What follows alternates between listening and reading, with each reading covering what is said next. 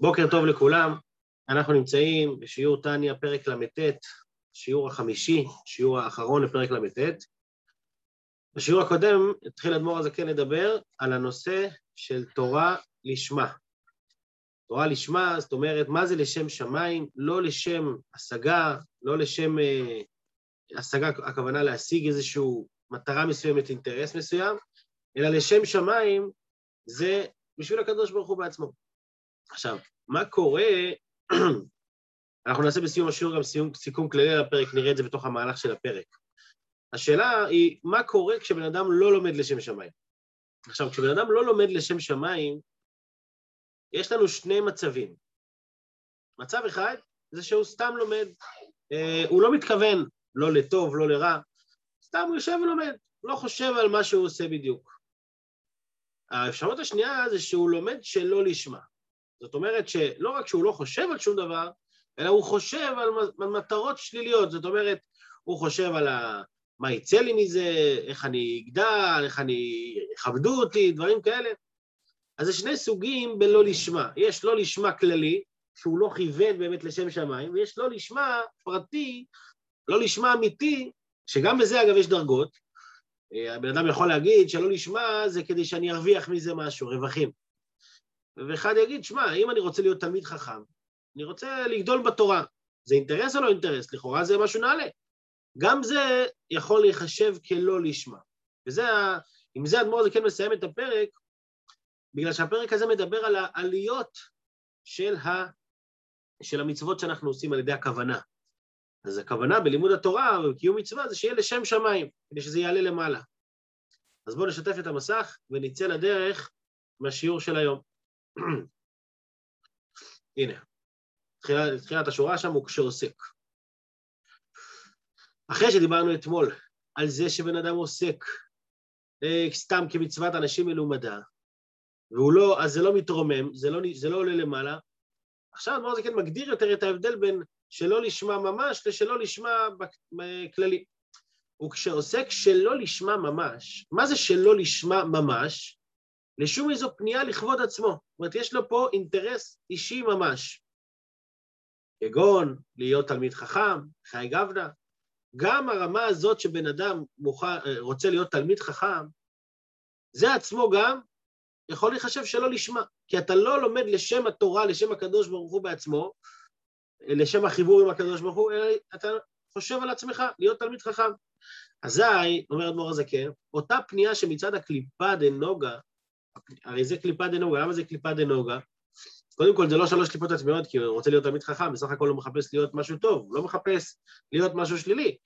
אז זה קליפה של נוגה שנשארת במקום ניטרלי ולא עולה. אז אותה פנייה שלו, האינטרס הזה שמצד הקליפה דנוגה, היא משתלטת לו על הלימוד שלו. היא מתלבשת בתורתו, והתורה היא בבחינת גלות בתוך הקליפה לפי שעה. זאת אומרת, התורה שלו היא נמצאת שם וכבולה בקליפת נוגה, כי הוא עשה את זה בשביל אינטרס. אז זה לא, זה לא עלה למעלה, זה לא נשאר תקוע בשום מקום, אלא זה ירד, זה לא ירד לקליפות הטמאות, אבל זה ירד לקליפת נוגה, זה נשאר תקוע בקליפת נוגה. מוסיף אדמו"ר הזקן, שזה לפי שעה. זאת אומרת, גם אם בן אדם למד ועשה מצווה לשם לא לשמה, אלא בשביל אינטרסים שלו, זה עדיין לא עבוד לגמרי, זה לא קליפות הטמעות שזה נגמר לגמרי, אלא זה תקוע שם לפי שעה. כמה זמן זה יהיה תקוע שם?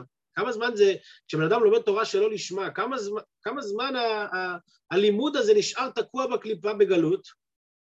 אומר אדמו"ר הזקן, כן, עד אשר יעשה תשובה שמביאה רפואה, שמביאה רפואה לעולם.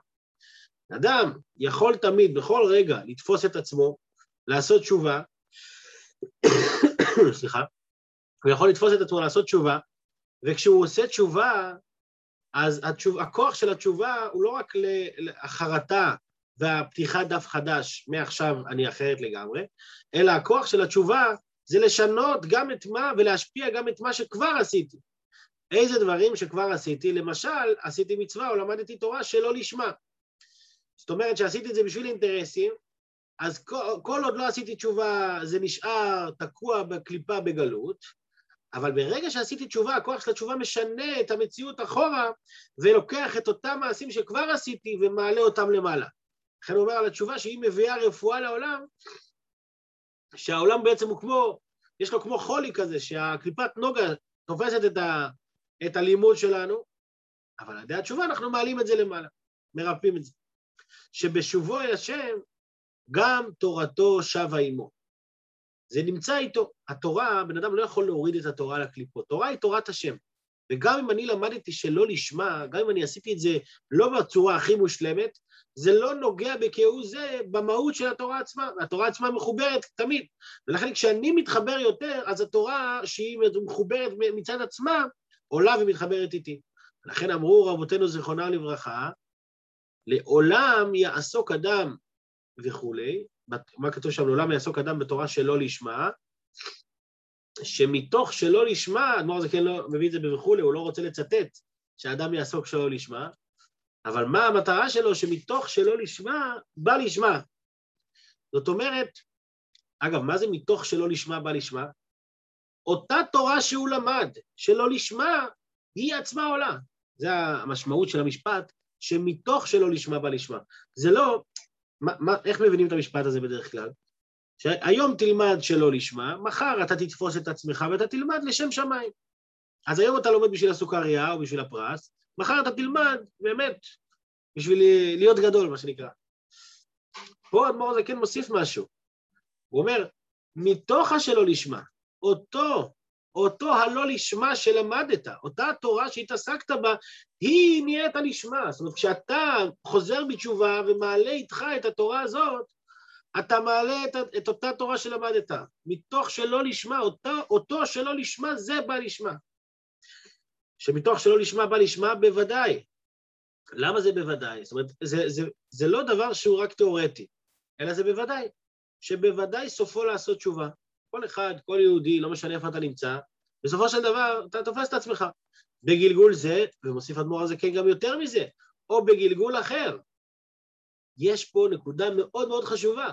כשאני היום עושה איזשהו מצווה לשם שמיים, לא בשביל פנייה אישית, לשם שמיים, אני מעלה, את מה אני מעלה? לא רק את מה שאני עשיתי לו לשם שמיים עד היום, אלא אני מעלה את כל מה שבגלגולים הקודמים לא עשיתי לשם שמיים, שזה חידוש עצום.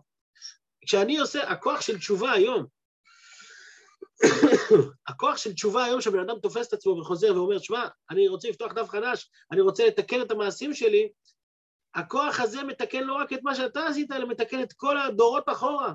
כמה כוח יש לנו בהשפעה של תשובה, לא רק לשנות את המציאות שלי, אלא לשנות את המציאות של הגלגולים שלי אחורה. בגלגול זה או בגלגול אחר. כי לא יידח, אומר אדמו"ר הזקן, כי לא יידח, כי לא יידח, אם אינו נידח.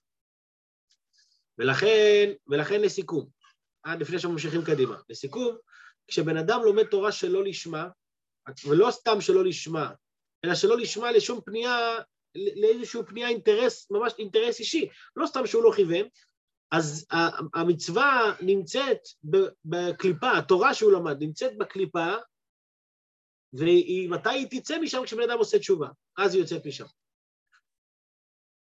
אבל יש לנו את הדרגה השנייה, מהי הדרגה השנייה? סתם, שם, סתם עשיתי, לא כיוונתי לשם, לשם להיות תלמיד חכם, או לשם לקבל סוכריה, אלא סתם עשיתי, בלי מחשבה.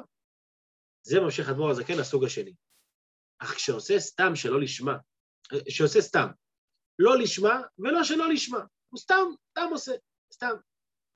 שם זה כבר יותר קל לברר את זה, לא צריך תשובה, לא צריך את, ה, את החזרה הזאת ואת העבודה, כי העבודה של תשובה זה עבודה, כמו שאנחנו נלמד בעזרת השם, בגרת התשובה.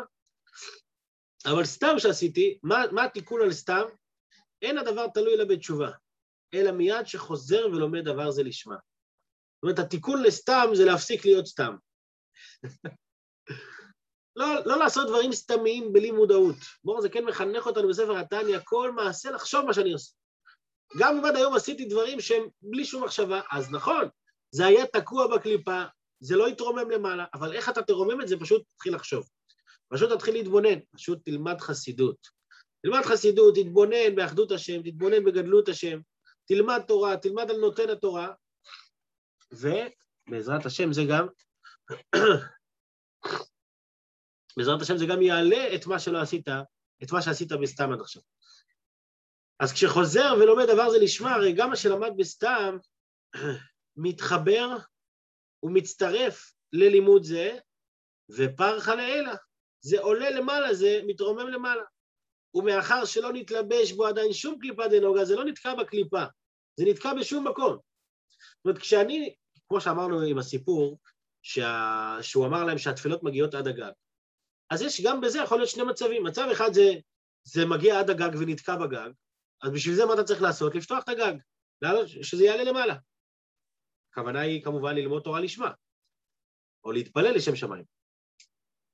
אבל יכול להיות שזה נמצא בתוך עד הגג, אבל לא רק הגיע עד הגג, אלא נדבק בקירות, נדבק בכל מיני מקומות. ברגע שזה נדבק, אז צריך עבודה יותר חזקה לגרד את זה. ברגע שזה סתם נתקע כמו בלון גז, אז תפתח את, ה, את הסתימה והכל ישתחרר, הכל בסדר. אז זה ההבדל, כשאני לומד תורה שלא לשמה ממש, זה תקוע בקליפת נוגה. אבל כשאני לומד סתם, אז זה לא תקוע בקליפת נוגה, זה סתם תקוע. ולכן, לכן אומר אדמו"ר הזקן, לעולם יעסוק אדם. למה, למה לעולם יעסוק אדם? כי התורה הזאת היא, היא נצחית. זאת אומרת, אתה, אתה תהיה עסוק בלימוד התורה. אל תחשוב עכשיו, דיברנו כמה פעמים כמה אדמו"ר הזקן מעריך ומייקר את לימוד התורה, ולכן הוא מרחיב את זה בכל עת, בכל עת מצוא. אתה, אל תתעסק עכשיו, וואי, אני לא מצליח לעשות מספיק לשמה. בן אדם יכול להיכנס לתסבוכים מזה. אני כן עושה מספיק טוב, לא עושה מספיק טוב. אל תתעסק בתסבוכים אם אתה עושה טוב או לא עושה טוב. תורה זה תורת השם, והתורה מחוברת תמיד. והאחדות של התורה, פרק ה', פרק ח' ג', פרק, איפה עוד, איפה עוד נתקלנו בזה? פרק למד ח', למד ז'. התורה, החיבור שלה הוא עוצמתי, אתה תשקיע בלימוד התורה. במקביל תשקיע בזה שזה יהיה לשם שמיים. לא הצלחת, אל, שזה לא יגרום לך אה, לא ללמוד בינתיים. אתה תעשה את שלך, ובסופו של דבר זה יעלה גם למעלה. לסיום אדמו"ר הזקן אומר, זה לא רק בלימוד התורה ככה, אלא זה בכל עניין של מצווה ותפילה, וכן העניין בתפילה שלא בכוונה. זאת אומרת, גם, גם תפילה, בן אדם אומר, עד שאני לא אצלח לכוון, אני לא מתפלל. אתה תתפלל, מצליח לכוון, לא מצליח לכוון, את המילים של התפילה תגיד, תלמד על התפילה. בסופו של דבר, לא יידח ממנו נידח, וגם אתה תצליח לכוון. מתוך שלא לשמע, בא לשמע. תתפלל, תתפלל, תתפלל, ות... בהמשך הפרקים, אני, אם אני לא טועה, אחד הפרקים אדמו"ר הזקן אומר, שלפעמים בתפילה, מה אתה צריך להתפלל, שתצליח להתפלל. הרב אומר את זה במאמר של י"א ניסן, שאתמול למדנו, כתוב פירוש, פירוש בשם הבעל שם טוב, תפילה להעניק היא העטוף ולפני השם ישפוך שיחו. זאת אומרת, מה זה לפני השם ישפוך שיחו? שהוא מתפלל להשם, שייתן לו את האפשרות להתפלל. על מה אני מתפלל בתפילה? על זה שאני מחובר, אני כבר נמצא, אני, אני נמצא שם, תן לי את היכולת להיות מחובר כמה שיותר. לפני השם ישפוך שיחו, מה השיחו שלו, על מה הוא שופך שיחו, שהוא יהיה לפני השם, שהוא יצליח להתפלל שוב. אז זה תפילה, זה מעגל כזה שלא נגמר, כשאתה, כשאתה, כשאתה כל כך קרוב, אתה מתפלל, תן לי להיות קרוב כל הזמן. ולכן גם אם בן אדם לא מצליח לכוון את כל הכוונות, והוא לא נמצא, זה מעניין, כי דווקא פרק למ"ח ולמ"ט, שאדמו"ר הזקן דיבר חזק על הכוונה, בסוף מה הוא אומר? גם אם אתה עדיין לא נמצא בדרגה הזאת, אתה את שלך תעשה, תמשיך לעשות, ובסופו של דבר זה גם יעלה, מתי שאתה תצליח לרומם את זה חזרה, כמו שכתוב, כמו שכתוב בזוהר.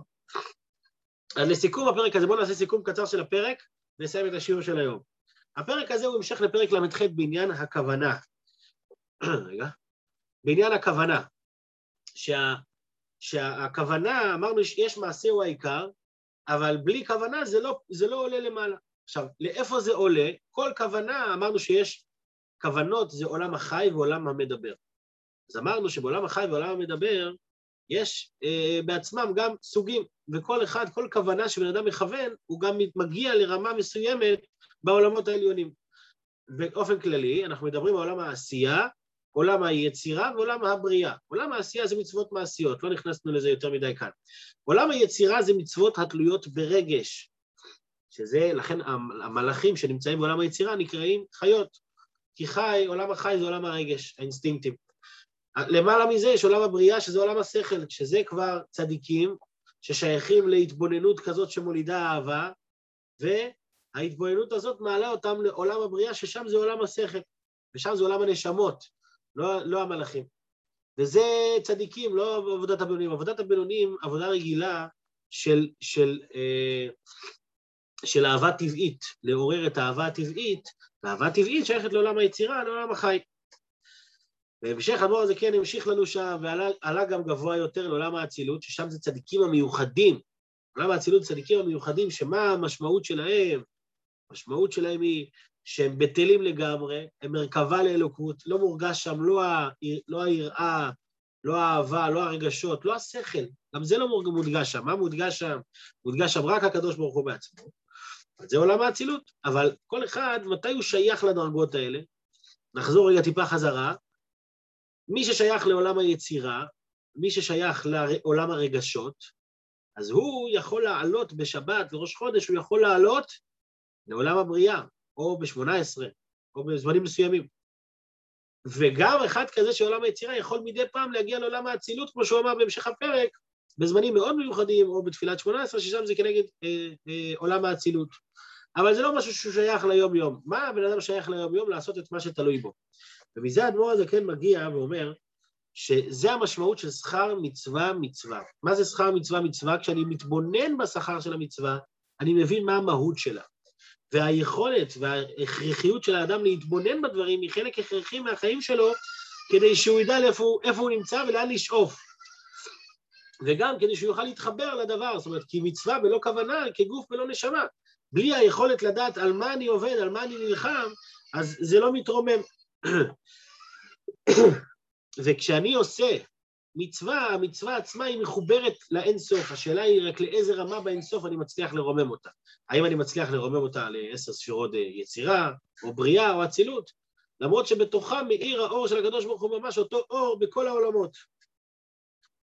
ולכן מכאן החשיבות של האדם ללמוד תורה לשם שמיים. כאן זה הסיום של הפרק שגם הגענו אתמול והיום, כי לשם שמיים הכוונה היא שאני, שאני אני יודע על מה אני נלחם, אני יודע על מה אני, אני לא סתם עושה מעשה טכני, אני לא סתם עושה את הכוונה של דירה בתחתונים, אלא אני בונה דירה שגם תהיה דירה מוארת ומאירה, וההערה זה על ידי הנשמה שמכניסים במצווה, הנשמה היא הכוונה, הכוונה והרגש, הרג, הן רגש טבעי, הן רגש שכלי, שהוא מולד על ידי השכל, אבל בכל הפחות חייב להיות איזשהו משהו שהוא יהפוך את זה לשם שמיים, ולא, ולא שבן אדם לומד תורה או מקיים מצווה, לשם איזשהו פנייה, אינטרס אישי כללי פרטי שלו, אלא הוא עושה את זה לשם שמיים.